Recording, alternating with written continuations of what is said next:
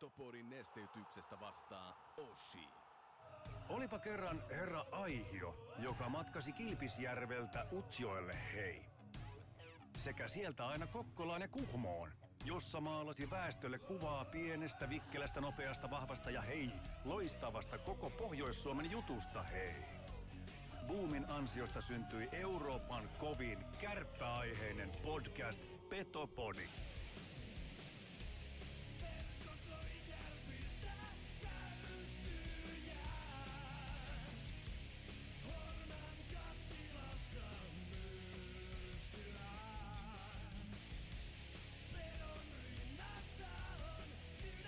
Tarjoilut takatolpille antaa osuuskauppa Arina. Eli focus your energy on essence. Lempitermi on 95-50. Kun se pätkii, se keskittyminen 5%, niin sun ainutlaatuisesta hankituista taidosta opiskelusta on puolet käytössä. Voitko sinä ja sun jengi voittaa? Forget it. Mental skill number 3. Hyvä ystävä, keskity olevaksi. Muista 95-50. Petopodin tarjoaa Ranuan Tarvikekeskus Oy. Reilua konekauppaa jo yli 30 vuotta. Tarvikekeskus Oy.fi. Petopodin pelikunnosta huolehtii Mehiläinen Oulu. Oulun baarin studiossa Antti Meriläinen. Tervetuloa rakkaat ja ei niin rakkaat kuuntelemaan Petopodia, tuota Euroopan kovinta ja kauneinta kärppäistä podcastia. Studiossa Antti Meriläinen, Ahmalagenda 5+6, millä määrätä vastaan sattumako tuskin keltään pois, no fucking nobody, mutta jotta tähän lähetykseen saataisiin tasoa, niin vastapäätäni istuu Ilkka Mikkola, terve. No niin, kiitoksia. Tasoa tuli heti. Tuli. Huomasi, että kuuntelijat näköjään palasikin tähän ohjelmaan. Ne oli jo lähdössä alkuspiikin jälkeen pois. Joo, rupesi näköjään valot palamaan. Kyllä. Mutta ennen kaikkea hieno homma, että saatiin sut vieraaksi. Sua on jonkun verran tuolta toivottu ja jotenkin ehkä sitten nyt ajankohtaiseksi tuli, kun uutisoitiin tästä, että paitasi nousee 9. päivä lokakuuta tuonne Raksilan kattoon. Mitkä fiilikset? Pitkään ollaan tiedetty jo. Sehän on viime vuonna jo piti tulla. No joo, kyllä mulle kerrottiin asiasta jo 1,5 vuotta sitten, että tämmöinen kunnia niin annetaan henkilökohtaisesti pelaajaurasta ja siitä asti on pitänyt pinnistellä ja pitää mielessä ja tosiaan viime kausi oli mitä oli ja ei viittinyt ihan tyhjille katsomoille, että koitetaan saada kuitenkin siihen yleisön mukaan ja niin sellainen hyvä meininki. Joo ja tähän vähän niin kuin näihin toiveisiinkin vähän laitettiin malttia, että otetaan, että tulee ajankohtaiseksi tämä paidan jäädytys ja nyt kun sä pääset tuonne Viuhkolan, Kiimalaisen ja Ruotsalaisen viereen, niin mä haluan kysyä sillä tavalla, että kenet sä haluaisit nähdä sit sun jälkeen siellä katossa? No sanotaanko sillä tavalla, että kyllähän tässä yksi puolustaja päätti ehkä kärppä silmillä katsottuna ehkä hienoimman kärppäura. Ja se en ollut minä, vaikka mullakin on merittejä ja tälleen, niin ehkä se seuraa niin kuin jollain aikavälillä, mutta että tosiaan no kyllä kaikki tietää kenestä puhutaan, mutta että milloin se tapahtuu ja miten se tapahtuu, niin siihen en pysty Anskan vielä vaikuttaa. Kyllä me odotetaan, että se Lassen paita sinne jossain kohtaa nousee. Hyvä poika on. Terveisiä vaan Kukkoselle, missä ikinä kuunteleekaan tätä jaksoa. Niin. Mutta mennään, Ilkka, vähän ajassa taaksepäin. Mennään vähän sinne lapsuuteen. Muistellaan sitä aikaa ennen kuin tullaan kiekon pariin. Mulla on ollut iso kunnia, on työni kautta päässyt tapaamaan sun äidin ja sieltä ainakin tämmöinen niin kuin lämpö ja ystävällisyys huokui. Niin kerro vähän, minkälaista perheestä sä oot lähtösi. No mä oon sellaisesta perheestä tosiaan urheiluhullu, tai no ei välttämättä toiselta puolelta, ehkä pikkasen sieltäkin, mutta että Anski tää Mikkola-suku, niin todella urheiluhullu ja 5 veljestä, joista kaikki on tavalla tai toisella harrastanut urheilua ja vähintäänkin seurannut voimakkaasti ja Kaksi etää on tuossa kausikorttipaikoilla ja isä on luonnollisesti myös kausikorttilaisena ollut tässä hallissa lähestulkoon perustamisesta asti. Ja sitten, kyllä se niin kuin on, se verenperintö on meidän perheessä siirtynyt isältä pojalle tai pojille. Ja täällä on niin kuin 80-luvun alkupuolilta niin on ensimmäiset muistot tästä hallista, kun ollaan oltu sylissä istumassa ja jonotettu makkaraa. Ja jonkunnäköisen huhun mukaan myöskin naapurustossa oli aika kovat pihapelit. Pitääkö se paikkansa? No kyllä, siis me asuttiin Tuirassa silloin 80-luvun alkupuolella sinne 80-luvun puoleen väliin. Että kyllä siellä kovat pihapelit oli ja sisäpelit ja jokaisessa mahdollisessa paikassa, missä vaan pystyi pelaamaan, niin kyllähän me pelattiin. Ja muistaakseni Suikkasen Kaitsu kärppäpelaajana asui siinä naapurustossa ja ei tietysti tunnettu Kaitsua, mutta että huhu kertoo, että hän asuu siinä ja Uudenkarheen Honda on pihassa. Että tämmöiset muistot Tuiran vuosilta. Ja siihen Kaitsu vielä kahisevin tuulihousuihin kävelee autoon, niin mikä se hienompaa. Kyllä. Jo Kiimingin rientoon sä liityit 7 vuoden iässä. Miten jääkiekosta tuli se ykkösjuttu? Pihapelejä totta kai oli. Ne niin kuin tuossa sanoit, Raksilassa jo istuttiin tosi pienenä, niin oliko se itsestään selvää, että sitä lähdetään pelaamaan? No varmaan jääkiekkoilija status tai ammatti, miten sitä pienenä ajatteleekaan, mutta se oli se unelma. Se oli ehkä lähimpänä sitä sydäntä. Me muutettiin sitten, kun minä täytin 7 ja Late oli 5 vuoden iässä, niin muutettiin Jääliin ja oikeastaan siitä lähti kaikki sitten semmoinen niin kuin kilpaurheilu, että toki jalkapallo ja jääkiekko oli niin kuin sillain virallisena harrastuksena siinä, mutta et sitten kaikki ne muut pelit, pesikset ja juoksut ja hypyt ja pomput ja kaikki mitä vaan voi olla, niin ne oli siinä vahvasti mukana. Että se oli, mä muistan sen hyvinkin tarkkaan. En muista missä järjestyksessä meni, oliko jalkapallo vai oliko jääkiekko ensin, mutta että oltiin siellä kaukalolla tai futiskentällä ja sitten alkoi paikallisen palloseura Jalitsuharkat tai sitten kiirijäkistreenit ja sitten vaan kauhealla, tai no ensin kysyttiin tietenkin valmentajalta, että pääseekö pelaamaan. Joo. Ja sitten juostiin 150 metriä tie yli siitä rivitalon toiseen päätyyn ja samoilla vauhdilla huuattiin äitille ja isälle, että saako mennä pelaamaan ja sitten ne sanoi, että no mene vaan ja sitten juostiin takaisin kentälle ja sanottiin valmentajalle, että nyt saa tulla pelaa ja sitten alettiin varmaankin keräämään varusteita ja futiksessa niin oli jo ennestään olemassa. Se oli vähän erilaista aikaa. Miten sä itse koit nimenomaan ton junnuajan, kun sä sait mennä lajista toiseen, koska mulle se on ainakin itselle ollut tosi arvokas elämänkokemus, nimenomaan sen, että se kaveriporukka alkaa siellä syntymään ja pääsee yhdessä tekemään?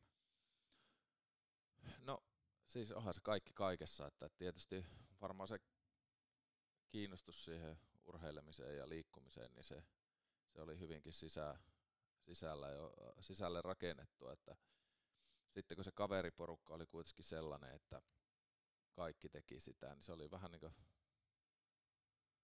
se oli vaan se meidän elämäntyyli. Että kaikki muu oli niin kuin ylimääräistä, että, se, että mihin mennään seuraavaan lajia harrastaan tai mihin mennään pelaa seuraavat pelit. Kyllä niitä aikojen tavallaan ikävä. Minkälainen futari Ilkka Mikkola oli? Jääkiekkoilijana me tunnetaan pelaajaprofiili aika hyvin. Se on stay at home pakki, joka kuitenkin välillä ampuu ihan laajan kautta maalejakin, mutta siis miten futiskentällä? No joo, kyllähän mä olin sillä lahjakas futiksessakin, että silloin nuorempana pelasin hyökkääjää, mutta sitten kun vähän tuli ikävuosia siihen 10 ja yli 10, niin sitten siirryin siihen keskikentän alas libero. Tai en oikeastaan libero, mutta semmoinen nouseva toppari. Olin ihan hyvä tällä pohjoisen tasolla ja pelasin tosiaan Jäpsissä juniorivuodet ja sitten Oshii siirryin, kun alettiin pelaamaan vähän kovempia pelejä. Meillä oli ihan Suomen tasolla meillä oli lahjakas joukkue ja päästiin SM-sarjassa niin mitaleille. Ei toki pelattu vielä, pelattiin turnausmuotoisesti. Ehkä suurimpana merittinä on Kaleva Cupin voitto ja All Stars-paikka ja kuva lehdessä. Onko tallessa vielä? No ei varmaan, en tiedä, olisiko äitillä. No 12-vuotiaana sitten kärppä nuttuu. Minkälainen muutos se on? Siinä kuitenkin on juostu pallon perässä ja lätkäkentillä ja sitten ehkä just nimenomaan siihen seuraan, mikä loppupelissä kaikkein isoimman merkityksen sullekin on antanut, että pienenä poikana olet Raksilan penkeillä jo istunut. Se oli hyvinkin luonnollinen, että meillä siinä ikäluokissa, sekä minun ikäluokassa että vanhemmassa ikäluokassa, niin tuli aina semmoinen niin kuin luonnollinen, parhaat pelaajat lähti Kärppiin siinä. Ja se oli tavallaan helppo, että Kärpä treenasi jäälissä silloin kerran tai kaksi kertaa viikossa ja me asuttiin sitten siinä tien toisella puolella. Että se oli helppo siirtymä ja tietysti kerran tai kaksi kertaa viikossa oli harkat kaupungissa, että tekojäällä jääharjoitukset ja sitten tässä Raksilan portaassa oli jotkut kuivaharkat. No sun junnuaikana myöskin koettiin vähän semmoisia eriskummallisia hetkiä. Kärpät hajautui konkurssiinkin. Se oli hieman erilaista aikaa, kun tänä päivänä juniorit tulee tänne. Niin miten sä itse koit ja minkälaisia muistikuvia sulla tuohon on? Vaikuttiko se teihin junioreihin millään tavalla? Ei vaikuttanut millään tavalla. Että mehän tosiaan, kyllä me lähestulkoon kaikki divaripelit silloin 90-luvun alkupuolella ja kaikki karsintapelit käytiin katsomassa täällä ja se oli niinku parasta, mitä vaan voi olla. Vakipaikat oli tuolla jossain ylälehtereillä ja sitten tietysti kun oma ottelukalenteri ja tällainen SM-sarjakuvia, että tämmöiset tuli siihen mukaan, niin totta kai harjoittelu tiivistyi ja ei sillä lailla välttämättä ihan jokaiseen divaripeliin ehtinyt katsomaan. Mutta sitten kun tuli nämä konkurssihommat, niin kyllähän se sillä lailla ehkä riipas sydämestä, että saapa nähdä, että mitä tapahtuu ja ei päästy liikaa ja näin, mutta että siihen meidän perustoimintaan ei vaikuttanut. Että siitä alettiin sitten nousu eteenpäin. Et silloin kun Kärpät pelasi kakkosdivaria, niin meikäläinen oli C-junnu ja SM-sarjassa ja tehtiin sitä omaa hommaa sieltä kautta. 16-17 vuoden iässä sitten debyytti Kärppien miesten peleissä. Mennään tuohon hetkeen. Taisi olla Hannu Jalonen, joka valmentajana kutsui sut remmiin ja vastassa taisi olla Järvenpää Haukat. Joo, kyllä. Se oli mä sen kauden niin pelasin A-junnoissa normaalisti ja tietysti pelit oli mennyt hyvin ja olin päässyt sitten tuolla maajoukkueen edustuksen vuotta vanhempien ikäluokkaan ja siellä oli mennyt pelit hyvin ja sitten tuli, se oli jotain joulukuuta, niin Piku oli soittanut kotinumeroa ja en tiedä kuka oli vastannut, mutta että ei ollut saanut meikäläistä kiinni ja tarpeeksi ajoissa, että olisi ehtinyt iltatreeneihin ja sitten oli kuitenkin viesti, että aamulla uudestaan ja lauantaina olisi sitten kotipeli ja oli muistaakseni Järvenpää Haukat. Se oli aika ikimuistoinen ilta sitten minulle ja varmasti kaikille lähisukulaisille. Että silloin joukkueessa kuitenkin divarissa pelasi monta kaveria ja vähän vanhemmasta ikäluokasta. Ja niin oli hieno päästä silloin ensimmäisen kerran. Ettei vaan Late olisi vastannut puhelimeen ja sanonut, että ei ole Ilkka kotona. Late saattaa olla hyvinkin. Laitetaan häneen piikkiin. Meillä ei siihen aikaan ollut ihan joka päivä parhaimmat välit. Ja nimenomaan, että toi joukkue, mihin menitkin, niin nimenomaan Reijo Ruotsalainen, aika tärkeä esikuva sulle. Mutta kuinka tärkeänä sä pidät itse asiassa Reksaa siinä mielessä, että susta tuli lopulta ammattilaispelaaja, koska ilmeisesti Reksa otti sut aika hyvin kuitenkin siipien suojaa. No joo, siinä on ihan mielenkiintoinen tarina. Taisi olla sillä, että se ensimmäinen kausi, kun menin siihen Divari-edustusjoukkueeseen, niin Reksa ei vielä silloin ollut Kärpissä, mutta sitten tuli seuraavalle kaudelle ja taisi pelata siinä se muutaman erillisen jakson.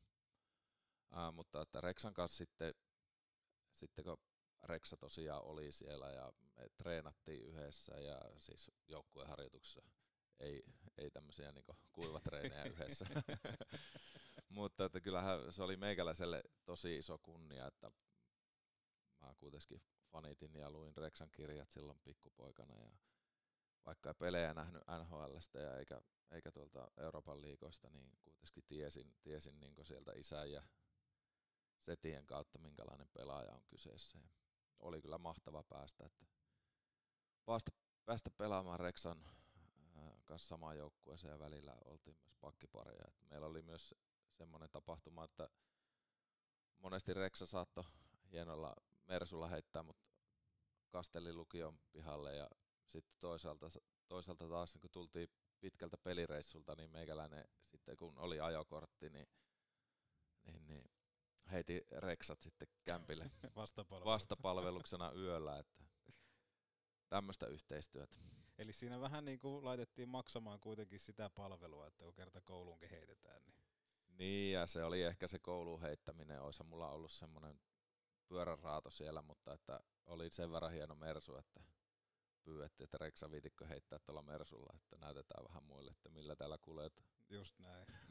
Mutta te ilmeisesti tulitte tosi hyvin juttuja, mitä niinku Reksastakin on kuullut tarinaa, niin ei mikään ehkä niinku kovin poika huutamaan pukukopissa, mutta ennen kaikkea se vaatimat, niinku sen, oikeastaan se intohimo lajiin ja sitä kautta tuleva semmoinen työmoraali sitten puhuu puolesta. No kyllähän se siis se, että perustaito ja tekniikka siinä pelaamisessa, niin se oli se juttu. Sitä vaan siitä, kun pystyy vähänkin ammentamaan, niin pääsi aina omalla urallaan vähän eteenpäin. Yksi tämmöinen käänteentekevä hetki, en tiedä, tämä on mun omaa ajatelmaa, mutta mä mietin, että tämä on semmoinen hetki, missä ehkä sulle on tullut semmoinen kapteeniuden taso, koska Aristenius muistaakseni muisteli tämmöistä hetkeä, että teidän mummo oli kova kuuntelee radiosta pelejä ja Kärpissä pelasi siihen aikaan tämmöinen Ian Hebert, joka oli aika jäähyherkkä kaveri. Ja se oli vaan todennut sulle, että Ilkka sanoppa sille Hebertille, ettei jotain liikaa jäähyä. Niin syntyikö tällöin tämmöinen niin kuin välittäminen joukkueesta, että nyt täytyy oikeasti laittaa jätkät ruotuun? Joo, mummolta se tuli.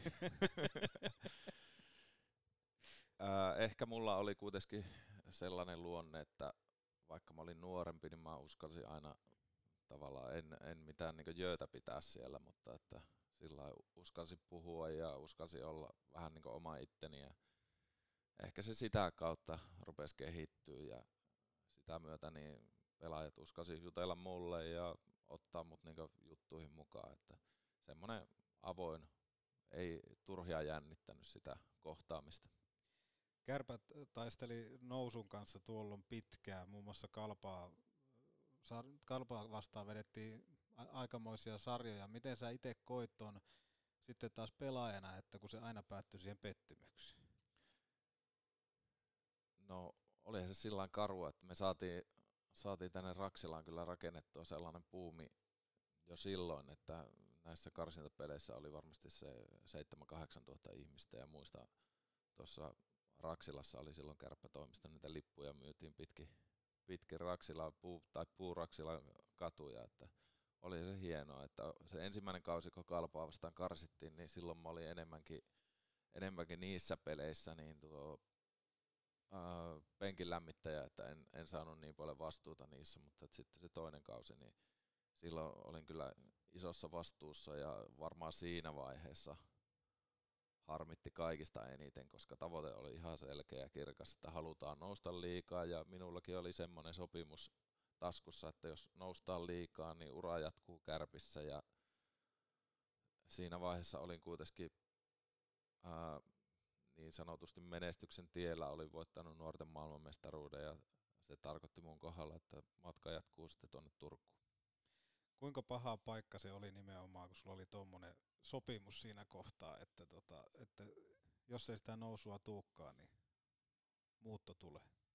No ei, mä usko, että ei se välttämättä paha paikka, ei sitä nuorena ajattele sitä asiaa sillä tavalla, mutta että se oli vaan karu fakta, että sitten se niinku, tavallaan ne kärppäunelmat siirtyi tulevaisuuteen siinä vaiheessa. No TPS, sielläkin oikein mielenkiintoinen nimi, Hannu Jortikka, valmennuksessa myös Kari Jalonen oli mukana. Minkälaiseen organisaatioon saavuit? Kuitenkin siitä lähti sitten aikamoinen, oikeastaan tuommoinen niin kuin 7 oikein rivi muutaman vuoden ajaksi. No joo, siis mentiin Turkuun, ja tietysti Turussa oli pitkät oululaiset perinteet, siellä oli niin vuosikymmenen ja jopa toisenkin ajan niin paljon oululaisia pelaajia, että sillä meidät tunnettiin, meitä ei niin pidetty minä niin riistäjinä, jotka tuli ottaa paikallisilta pelipaikkaa, vaan se kuului siihen hommaan siellä.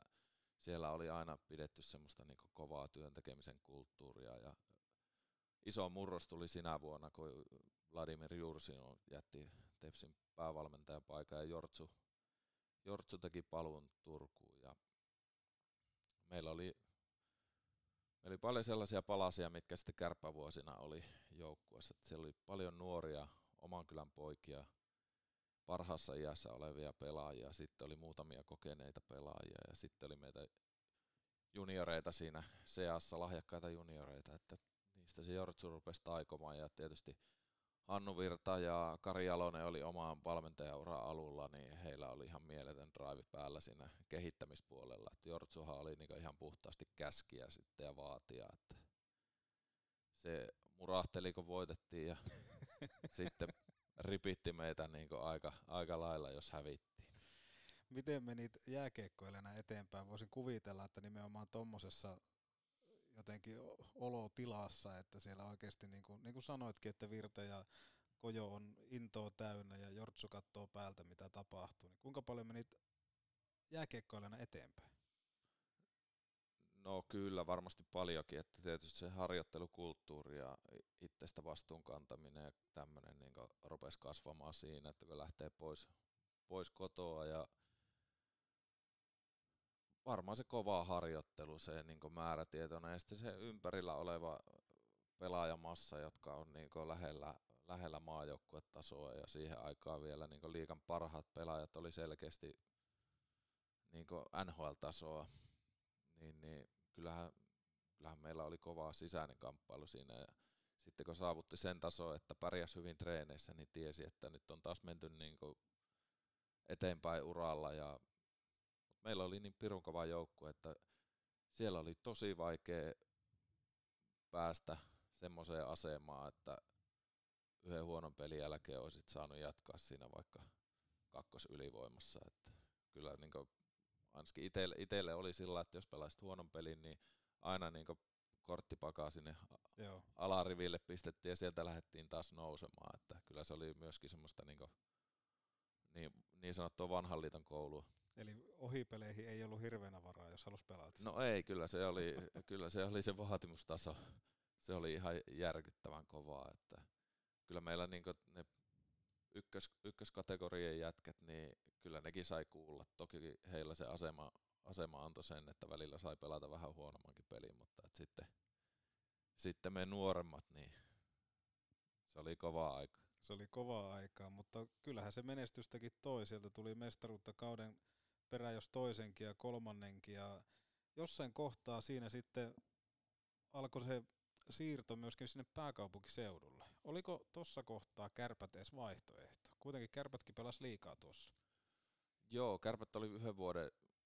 Kärpät nousi tosiaan silloin 2000 ja sitten se 2001 kausi oli ensimmäinen. 2000-2001 kausi oli ensimmäinen liigassa ja avausottelu täällä Raksilassa oli Tepsiä vastaan. Itse olin katsomossa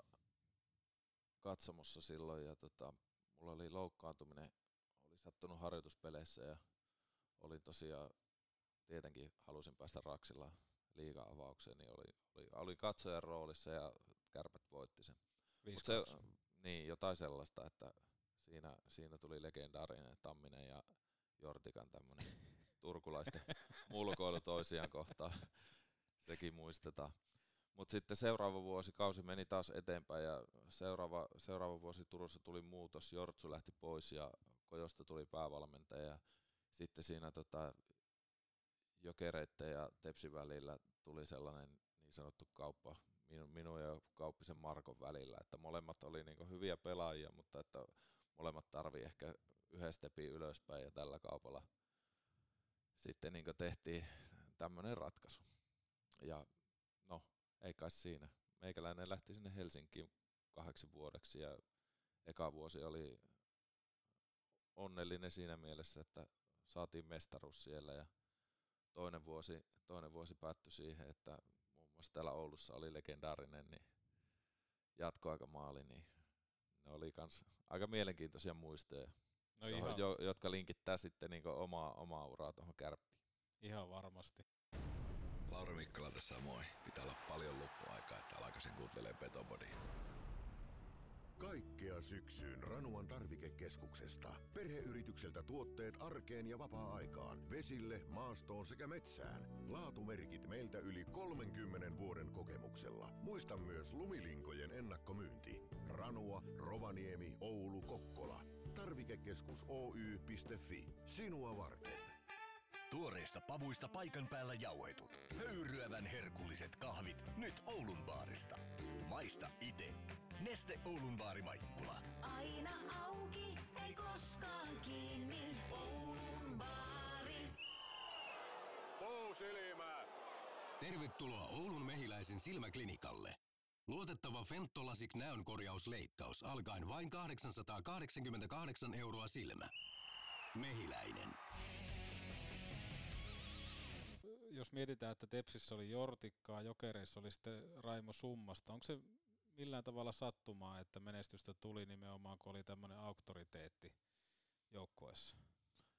No ei se missään nimessä sattumaa, että kyllähän se niinku vaatimustaso ja tietysti organisaatio, tämmöiset resurssit, niin sitä myötä, että jos on vaativa valmentaja, niin kyllähän se vaatii hyvän pelaajamateriaali siihen. Ja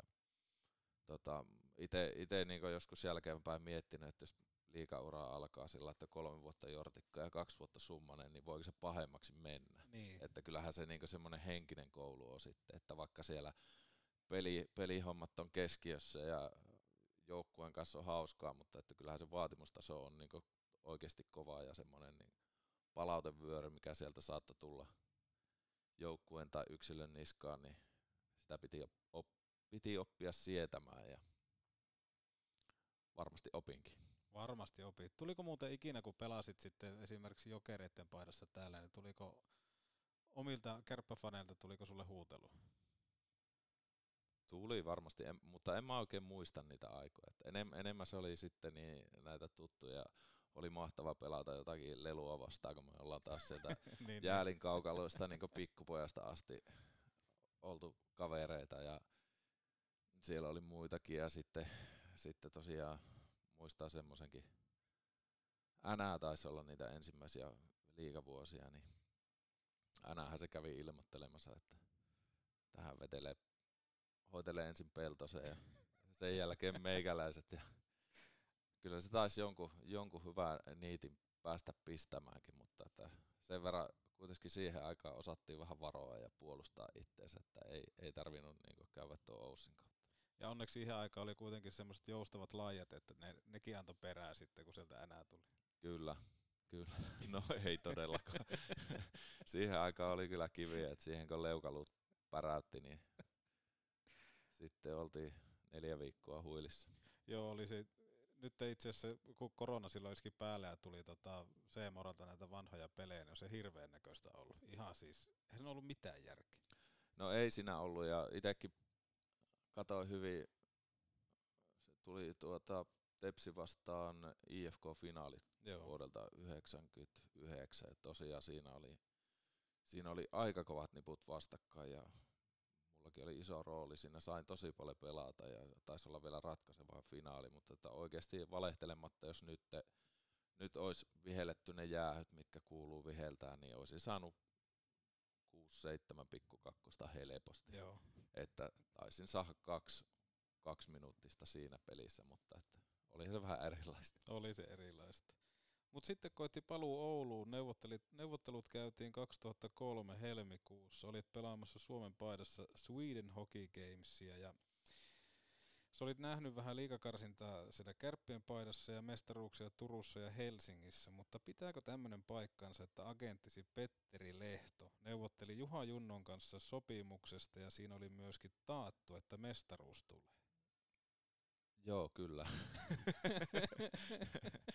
Siis joo, tämä pitää sillain paikkansa, että tosiaan neuvottelut käytiin. Minä en tietysti ollut niissä mukana, vaan keskityin sitten tähän Ruotsin turnaukseen ja Juha ja Petteri oli sitten varmaan jonkun illan hämärässä niin siinä klubeni hotellin ravintolassa niin viettäneet aikaa ja hahmotelleet sitten siihen jonkun kuitin taakse sen sopimuksen ja sitten jossain vaiheessa todennäköisesti oli päästy yhteisymmärrykseen ja Petteri oli sitten myös ilmoittanut, että muista Juha, että tässä on sitten, tähän kuuluu se mestaruustakuu. Joo, ja niin se koitti. Ja Juha uskoi sen ja he kättelivät ja siinä on ihan vissi tarina. Kyllä. Kari Heikkilän Kärpät, Piskuinen, joka sitten, no mainitaan nyt, meille tuli itse asiassa kuuntelijapalautetta, Ari Vallinin nimeä ei ole mainittu pitkään aikaa, niin mainitaan se nyt, koska se sopii tähän ja Arskahan nappasi sitten, laittoi kiekon reppuun ja siitä alkoi aika ikimuistainen hetki täällä Raksilassa, niin minkälainen seura juhli silloin mestaruutta? Perspektiiviä kuitenkin sulle antoi se, että täällä ei ollut kuitenkaan silloin, kun olit nuorempi vielä, niin ei ollut aina Kärpät se, että kaikki taputtelee selkää, vaan nimenomaan, että väistellään jopa, kun kadulla tulee vastaan. Niin miltä se tuntui? Kuitenkin mestaruus kärppäpaidassa, joka kuitenkin sulle on se ykkösseura ollut aina.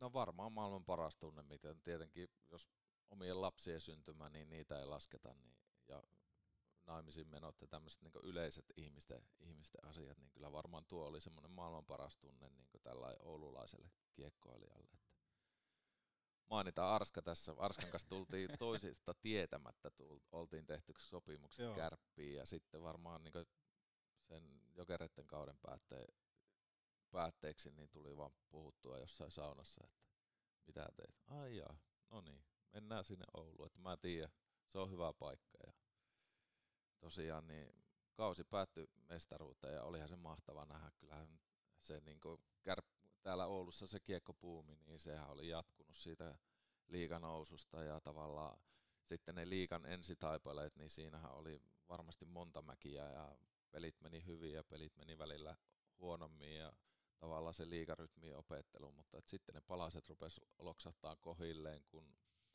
Kake teki jyrkkiäkin päätöksiä joukkueen rakenteessa, mutta sitten nimenomaan se niinku pelaajatuotannon, juniorituotannon, ne lahjakkaat ikäluokat oli siinä vaiheessa, että nyt ne on niinku breikkaamassa. Siihen tärkeät ulkomaalaispelaajat, muutamat kokeneet pelaajat, Palsola Saken johdolla ja sitten esimerkkinä minun ja Arskan ikäluokkaan niin parhassa ikävuosissa olevia pelaajia, niin siitä ne palaset rupesi loksahtaa ja tietysti meillä oli maalissa Beckströmin Nikke. Se pelasi ihan. Se oli ihan hyvä mokke ja sitten niin siellä oli sellainen nuorukainen vielä kuin Pekka Rinne, niin kyllähän siinä oli kaikilla hyvä pelata. Oli varmasti. Tenkratit, Lehtoset, kaikki tämmöiset niin aivan uskomattomat, minkälaisia pelaajauria ja polkuja sieltä on lähtenyt sitten. Joo, kyllähän se on niin tosi ikoninen joukko ja kaikki nuo nimet, mitä mainitsit, niin kyllä niin karvat nousee pystyyn. Mutta juhlat oli ennen kaikkea ravintola Foxiassa. Kyllä. Päästiin soittaa rumpuja, siellä oli bändillä rummut vapaasti käytettävissä, niin käytiin vähän hakkaamassa niitäkin. Ja Silvanderin Juha veti ilmeisesti aika kovaa niin fiilistelyyn tästä mestaruuden. Eikö siellä jonkunnäköistä yleisöä hyppäämistäkin ollut? Oli. Silu otti sen niin roolin ja hänelle varmaan oli se unelmien täyttymys, että tavallaan takaportin kautta joukkueeseen ja Suomen mestariksi. Muistaakseni Kake Heikkilä oli Silulle käynyt vähän vinkkaamassa, että ei sun tarvitsisi ihan noin isoa roolia ottaa. Kyllä. Sillekin ollaan naureskeltu vähän myöhemmin. Joo, ja ihan ehdottomasti tuohon tarinaan palataan, kun saadaan Silu jossain kohtaa vieraaksi. En tiedä, päästäänkö edes mihinkään muuhun aiheeseen kuin tähän mestaruuteen. No varmaan pääsette. No Kari Jalonen, se oli nuori ja nälkäinen silloin TPS-apuvalmentaja, mutta se saapui myös pääkäskijäksi. Miten koit Kojon tulon sitten mestaruuden jälkeen? Teidät hätyytettiin aika äkkiä takaisin sitten Ruotuun ja miten koit sen, että miten Kojo oli etenkin mennyt valmentajana eteenpäin? No siis Kojo ehti olla Tepsin päävalmentajana 2 vuotta ja varmasti oppi siinä omaa toimintatapaansa. Ja sitten se viimeinen kausi, se Kakeen kärppäkausi, mestaruuskausi, niin muistaakseni Kojo oli sapahti vapaalle silloin. Ja kyllähän varmaan opiskeli peliä ja omaa johtamisfilosofiaa. Ja sitten kun se pääsi niin sanotusti tommoseen, niin kuin, ei voi sanoa valmiiseen pöytään, mutta jossa oli niin kuin hyvä pohja. Aivan mahtava pohja, ja sitten ne nuoret jätket oli kehittynyt vuoden verran vielä eteenpäin. Ja sitten se boosti oli niin kuin ihan valtava täällä. Niin siinä tuli Kojo, Haapakosken Mikko tuli siihen apuriksi ja Vikeväisen Janne jäi pois ja Hakkaraisen Harri tuli fysiikkavalmennukseen, niin siinä oli kyllä sellainen kova kolmikko sitten tuon Ari Hillin lisäksi, että pystyvät jalostamaan meistä niin kuin edelläkävijä suomalaisessa jääkiekossa. Ja kyllä mä uskon, että se niin kuin harjoittelun jalostaminen, sitten se lahjakkuus, tavallaan se pelaajarekrytoinnin onnistuminen ja sitten se ihan mieletön nälkä voittaa jokainen peli, niin se kombinaatio, niin se toi meille sitten tavallaan se 3 mestaruutta siinä Kojon 4 vuoden aikana. Jotenkin tuntuu, että myöskin Ilkka Mikkola kasvoi pelaajaprofiililtaan. Pisteitä alkoi tulemaan Kojon aikana, ja tästä hyvä esimerkki on Pekka Rautakallio-palkinto 04, 05 kauden päätteeksi. Mitä siinä tapahtui? Oliko vaan Kojo niin kova käskemään, että siinä nyt Ilukin laittoi sitten tossua toiseen eteen? Niin, se onkin aika jännä juttu, että mä olin kuitenkin kohtuun hyvä pisteiden tekijä nuorempana, mutta että ehkä sitten siinä liiga alkuvuosilla niin ne pisteet jäi odottaa, että läheltä piti tilanteita tuli enemmän kuin niitä onnistumisia, ja sitten se roolikin vähän muuttui semmoiseksi yleispelaajaksi, että mutta sitten sanoisin näin, että meillä oli sitten aina jokaisessa pelissä 3 kentällistä, jotka pystyy tekemään laadukkaasti tehoja. Että välillä joku jäi maaleitta, mutta että niitä pisteitä tuli aika tasaisesti. Että totta kai meillä oli aina keihään kärki siellä, jotka nakutti Viuhkala ja Tenkratia ja ketä siinä sitten tuli myöhemmin Prossia ja Hyvöstä ja Pesosta ja näitä, että siellä oli niin aina se keihään kärki, ja pakistossakin oli Lehtosta ja Laamasta, mutta että meikäläinen teki siinä heidän taustassaan sitten aina kuitenkin tarpeellisen määrä onnistumisia, että juna meni eteenpäin. Että silti mun rooli oli semmoinen yleispelaaja, että mä en ollut missään niin maailman paras tai Suomen paras, mutta että mä olin kaikissa ihan hyvää, niin mua pystyttiin käyttämään sitten niin vähän niin tilanteessa kuin tilanteessa. Niin ehkä se oli se Lapaakin. Se Lapa oli hävytön. Ehkä sillä oli jotakin merkitystä myöskin. Älä ikinä aliarvioi sun omaa Lapaa. Ei, niin ja siis se mun Lapaahan, sehän lähti sillä Lapaasesta.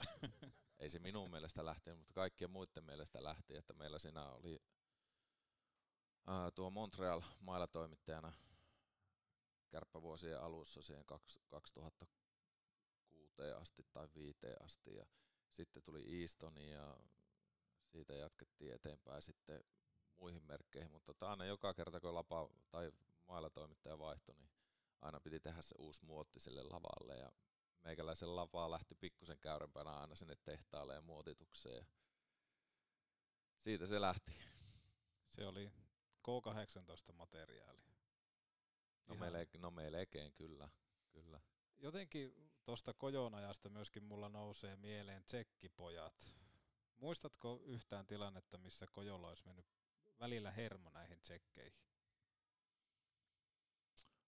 No en yksittäistä tilannetta, mutta että muistan kyllä semmoisia hetkiä, koska meilläkin oli siihen aikaan myös semmoisia vaikeita hetkiä.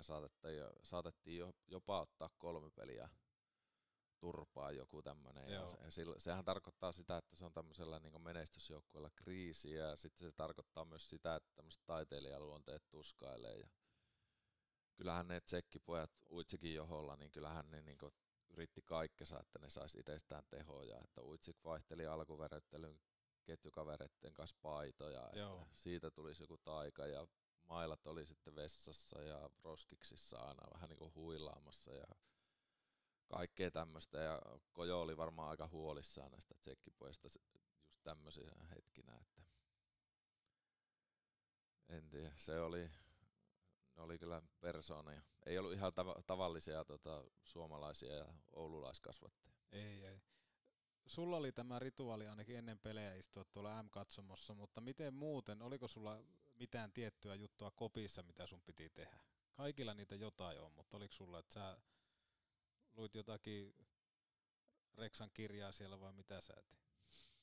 No joo, kyllä mulla varmaan joka vuosi tai ainakin tietyn ajan välein niin oli semmoinen tietty rutiini, missä järjestyksessä teipataan mailat ja missä vaiheessa lähdetään sitten kopista pois ja lähdetään tänne vähän hakemaan muita ajatuksia tänne hallin puolelle ja sitten veryttelyyn. Että se vaihteli aikojen saatossa, mutta tämä niin kotipeleissä oli tämä katsomorituaali, että mä täällä varttitunnin juttelin järkkäreiden kanssa ja morjestelin aina vastustajia ja valmentajien ja pelaajien kanssa ja join kahvia ja mietiskelin omia juttuja ja sitten taas aloitin ne omat lämmittelyrutiinit.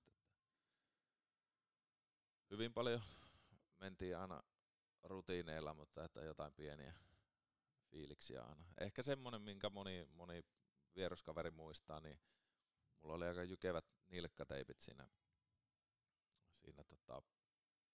luistimen kiristyksen jälkeen ja veikkaisin, että sitä ne laski, että tuleeko aina sama määrä kierroksia. Ja oikeasti se on vaan niin, että sittenkö se oikea kierrosmäärä, mä en itse, joku tämmöinen muistikuva, että 13 kierrosta. Okay. Että sittenkö se niinku tulee, niin se tuntuu oikealta. Ja jos se jää vähän vajaaksi, niin se on löysä ja jos se menee yli, niin se on liian tiukka. Että kyllä se varmaan oli aika lailla siinä samassa aina. Että en tiedä, se mulla on semmoinen muistikuva, että sitä ne laski siinä. Tätä täytyy kysyä joltain vanhalta pelikaverilta vielä. Ari Vallin tässä moi. Aina kun matkustelen pelien perässä, kuuntelen Petopodia. Ajovarusteet. Ajoon kuin ajoon ja vapaa-aikaankin. Tarvikekeskus Oy.fi. Jos teilläkin on liian kylmää ja kuumaa, löydät energiaa säästävän Mitsubishi Electricin lämpöpumpun Kylmäsentteristä. Kylmäsentteri, ammattilainen palveluksessasi. Mihin sattui tällä kertaa? Jalkaan, käteen vai leukaan? Kylmää päälle ja Mehiläisen tapaturmaklinikalle. Päivystämme myös iltaisin ja viikonloppuisin. Mehiläinen. Kun lasi rikkoutuu, silloin suorantuu Oulun lasipalvelu.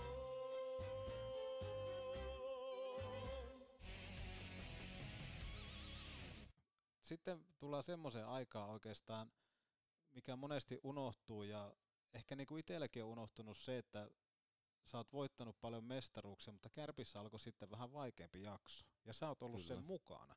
Ja itse asiassa tähän haastatteluun kun valmistauduin, niin mä katsoin, että sä oot ollut tosiaan niin kuin Alatalon, Haapakoske ja Aravira-ajat täällä Kärpissä ja Oulun Kärpät oli niittänyt menestystä ja kuten tuossakin sanoit, että 3 tappiopeliä niin tuntui aivan kauhealta kriisiltä, niin Kärpistä tuli yhtäkkiä se joukkue, joka ei menestynyt sillä totutulla tavalla. Kuinka kovaa paikka se oli nimenomaan sulle, koska seura merkitsee paljon ja mä muistan ainakin jotain semmoista, että Kärppien vaikeuksista tuli jopa sulle jonkunnäköinen tämmöinen taakka, että sä otit sitten vähän niin kuin ittees, joka vaikutti sitten jopa ihan perhe-elämään ja näin poispäin.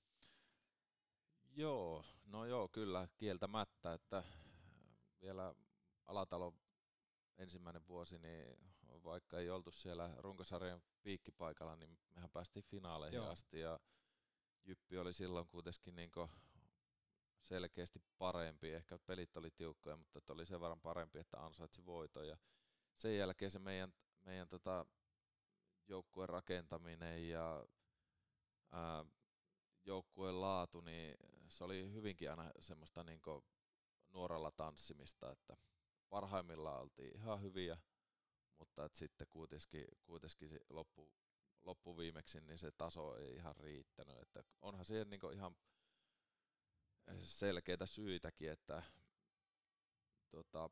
meiltä silloin Jalosen jälkeen niinku se paras laadukkain kärki muutamia pelaajia lukuun ottamatta lähti eteenpäin, saivat NHL-sopimuksia, pääsivät Euroopan huippusarjoihin, KHL tuli silloin ja Ruotsisarjat ja Sveitsisarjat siinä, niin me ei pystytty enää niitä meidän timantteja pitämään. Et siitä tavallaan lähti sitten Jaakolan Topit ja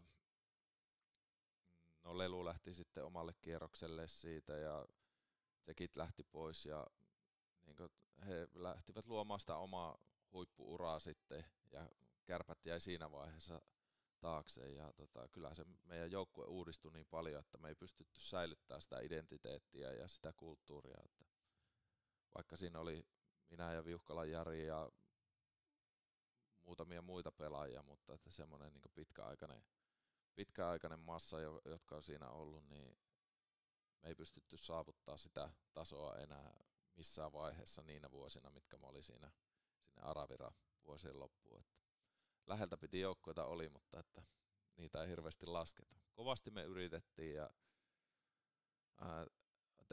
tehtiin laadukkaasti töitä, mutta että se ei vaan riittänyt. Kyllä se itselle oli semmoinen henkinen taakka, että kun tiesi, mitä se vaatii, se voittaminen, minkälaista joukkuetta ja joukkuehenkeä ja pelaajan luonnetta ja rooleja se vaatii siltä joukkuetta, niin me oltiin pikkusen joka asiassa niin jäljessä niistä huippuvuosista, niin oli se aika raskasta. Itsekin otin kyllä henkisesti paineita siitä ja varmaan niin sitten ehkä näkyy kotona sillä, että ei tullut kovin iloinen pelaaja peleistä kotiin ja oli vähän niin yksinään siellä ja semmoiset asiat paino mieltä. Puristitko sä jotenkin liikaa sitä, että tää on niinku, totta kai kun sä oot niinku johtava pelaaja ja sitten yhtäkkiä tämmönen niinku suurseura ei olekaan siellä ja Oulussakin me tiedetään, niin täällähän on menestyshullua kansaa, että ei täällä riitä monesti se, että voitetaan 5-0, vaan pitäisi voittaa 7-0. Niin otitko sä sen niin paljon oikeasti ittees, että se alkoi tuntua raskalta? No, en mä ehkä tolla tavalla ajatellut. Mä oon ehkä semmoinen kokonaisvaltainen juttu, että miten me saatais itsestämme enemmän irti. En sitä, että oliko se voitto. Mulle riitti kyllä ihan täysin, että voitettiin pelejä. Tai että sekin olisi riittänyt, että me oltaisiin niin saatu itsestämme paras irti sillä hetkellä. Mutta jotenkin tuntuu, että meillä niin liian helposti silloin aina tavallaan ne voitot tärkeissä paikoissa, niin ne kääntyi tappioiksi ja sellainen rupesi raastamaan niin ittiä ja sitten tietysti kova vastuu ja kova kuorma, niin se söi, niin kuin, roppaa vähän niin molemmista päistä sitten, että semmoinen fiilis oli, että kyllä mä siinä vaiheessa, kun Araviran kausi silloin 2013 loppu, niin oli niin ihan täysin oikea ratkaisu, että vaihon maisemaa sekä seuran että itteni kannalta, että sai niin olin tavallaan antanut Kärpille siinä vaiheessa ihan kaikkeni, että sitten oli aika, että jos halusin pelata vielä, niin oli aika tehdä jotain muuta. Niin, että se ei tuntunut susta raskalta päätökseltä silloin lähteä nimenomaan, kun Marjamäen aika tässä alkoi. Kuitenkin, no mietitään, se on ihan siis satumainen se sun startti liikalle, että mestaruksia tulee ja nimenomaan toi, mitä vähän naurettiinkin tuossa, että muista Juha sitten, että tähän kuuluu se mestaruus kans kaupan päälle. Ja sitten yhtäkkiä tulee tuommoinen pitkä jakso, jossa sitten ei menestytäkään, niin miten se sulle opetti? Koska siinähän on oikeasti ihan kaksi erilaista lähtökulmaa. Niin, no siis totta kai. Kyllähän mäkin saatoin ajatella, että ensimmäistä 10 vuotta 8 mestaruutta, että okei, tiesin kyllä sen työmäärän ja mitä se vaatii aina. Playoff-sarjassa on onnea ja se kääntyy toiseen, mutta että siltikin en ikipäivänä olisi olettanut, että seuraavat 10 vuotta niin siellä tulee tyyliin 2 bronssia tai 2 pronssipeliä, niin kyllähän se niin semmoista niin realismia opettaa, että vaikka olet kuinka menestynyt, tai jos joku pelaaja huippupelaaja, niin se vaatii aina sen kokonaisuuden. Että näin se vaan menee. Näin se menee, mutta Pääkopalle teki varmasti hyvää muutto Raumalle ja siellä Petteri Nummelinin kanssa ohjauspeliä kuntoon. Kuinka vapauttavaa se nimenomaan oli päästä sitten Oulusta pois? Koska voin kuvitella, että alkoi pelikin maistumaan, koska pääsi ihan uuteen ympäristöön.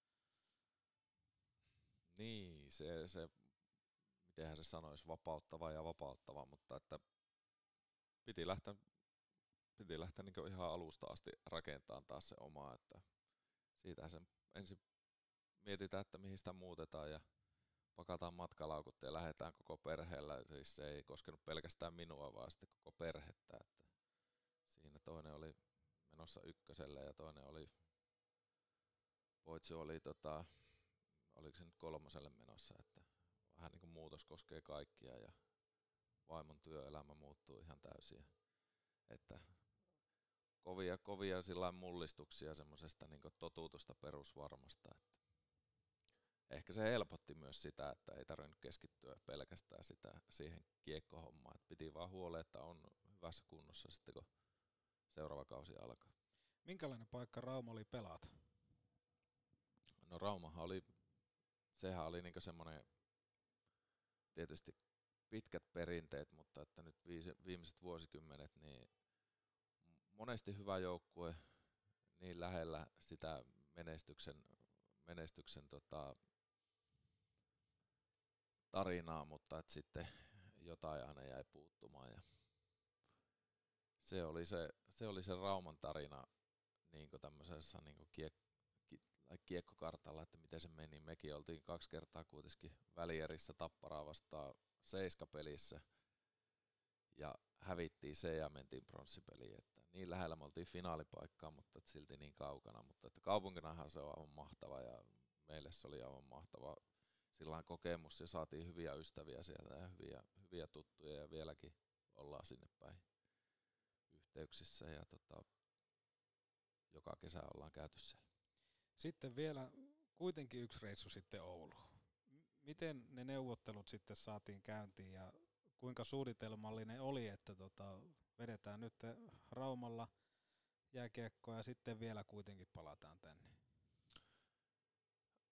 Se oli, kyllähän siinä niin kuin varmaan, siis itse oli kohtuullisen hyvässä kunnossa ja peli oli aika hyvällä mallilla, että uskoin, että pystyn niin kuin semmoisen kärppäpaidassa, semmoisen kolmospakkiparin roolin vetämään hyvin, jos joukkue on formussa niin sanotusti siinä iskussa, mitä se Marjamäen aikaa oli. Ja sopimus saatiin, olin siitä kyllä älyttömän onnellinen ja ajatus oli, että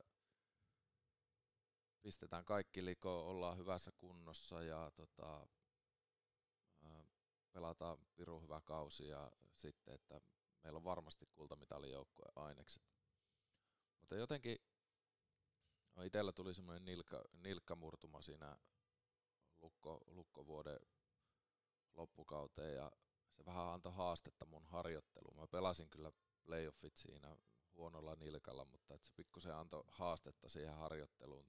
Toki pääsi siitä kesäaikana kyllä ihan omalle tasolle ja omaan hyvään kuntoon, mutta että kyllä mun roppa antoi jo silloin harjoituspelikaudella semmoisia merkkejä, että nyt pitää olla kyllä tarkkana, että pääsee iskuun. Että joukkue oli kokenut kovia muutoksia, Kaitsu tuli siihen. Kaitsu antoi kyllä varmasti koko sydämensä ja oli kärppäihminen henkeen vereen, mutta että hänelle kävi myös se huono tuuri, että joukkue vaihtui liikaa, joukkueesta lähti niitä saranapalasia liikaa ja sitten pelkästään sillä, että Lasse edelleen oli veturina ja Spedenä kuutti sen 50 pinnaa, niin se ei riittänyt. Meillä oli siellä toki Leskisen Villeä ja Mäen Alasta, jotka oli nousemassa huipulle, mutta että vielä se joukkue ei ollut valmis. Ja me ei saatu semmoista kokonaispakettia sitten pitämään koko kaudeksi. Ja henkilökohtaisesti kaudessa oli hyviä jaksoja, mutta sitten oli niitä kuoppajaksoja, jolloin tuntui, että eihän tässä ole mitään järkiä, että eihän tästä tule yhtään mitään, että piti vaan niin kuin sinnitellä ja treenata hyvin ja toivoa sitä, että joukkue saisi ajoitettua kuntonsa parhaaseen, mutta että kyllä se fakta oli, että ei meillä vaan voimat riittänyt sitten kokonaisuutena. Oliko se selvää, että nimenomaan sen kauden jälkeen se ura päättyi? Se oli varmaan tammikuuta. Mulla oli itse asiassa varmaan tammikuulla kauden parhaat fiilikset sillä, että pystyin pelaamaan ihan niin kuin omaan tasoon niin kuin parasta jaksoa. Ja sitten käytiin Hapankas kuviot läpi ja kysyi, että mitä se on itse ajatellut ensi kauden joukkueesta. Ja sitten niin suoraan käytiin tilanne läpi ja todettiin, että jos ei se ole täällä, niin sitten se on siinä. Ja ymmärsin kyllä ihan täysin, että nyt on aika uusien tulevien tähtien ja pakkien ottaa sitten niin se seuraava askel ja päästä siihen mun rooliin, ja Lasse sitten johdattaa niitä eteenpäin. Kelataan vähän taaksepäin tätä meidän keskustelua. Lähetty sieltä pihapeleistä ja katsottu vähän Suikkasen autoa Tuirassa ja ihmetelty. Sieltä sitten jossain kohtaa Kärppien junnuihin ja sieltä sitten Turkuun ja Turussa menestystä, Jokerissa menestystä myöskin, jonka jälkeen sitten paarikuitin sopimuksen kautta takaisin Ouluun ja Oulussa menestystä ja myöskin hankalampaa jaksoa Raumalla ja takaisin Ouluun. Niin minkälaisen uran Ilkka Mikkola on omasta mielestä saanut elää? Jos isossa kuvassa lasketaan, niin tietysti jos 16-vuotiaana saa aloittaa täällä Oulussa edustusjoukkueena ja 38-vuotiaana päättää Oulussa edustusjoukkueena, niin joukkueessa niin onhan se siinä mielessä niin kuin aivan huikea ura. Ja tosiaan noita menestyneitä joukkueita, joissa on saanut olla mukana, saanut olla isossa roolissa sekä menestyksen hetkellä, että saanut olla isossa roolissa silloin, kun ei ole tullut menestystä, niin nähnyt ja kokenut ja joutunut pääpystyssä silti ottamaan vastuuta sekä itsestä että joukkuekavereista, niin kyllähän se on semmoinen oppikoulu, mitä on pystynyt ammentamaan sitten niin kuin uran jälkeen. Kiitos Ilkka Mikkola. Kiitoksia. Ja rakkaat kuuntelijat, 9. päivä lokakuuta Kärpät TPS-otteluun sankoin joukoin. Katsotaan kuinka kattoon nousee numero 6, vaan aloin miettimään, että 25, olisiko jopa yllätysmomentti. Kuitenkin numero 25 oli Ilu aikanaan numero. Joo, sillä mä aloitin silloin vuonna 95. 95. Siitä, legendaarinen 95. Kyllä, 95. Ja siitä tulikin myöskin mieleen se, että muistakaa rakkaat kuuntelijat, 95-50. Kiitos Ilkka Mikkola. Kiitoksia.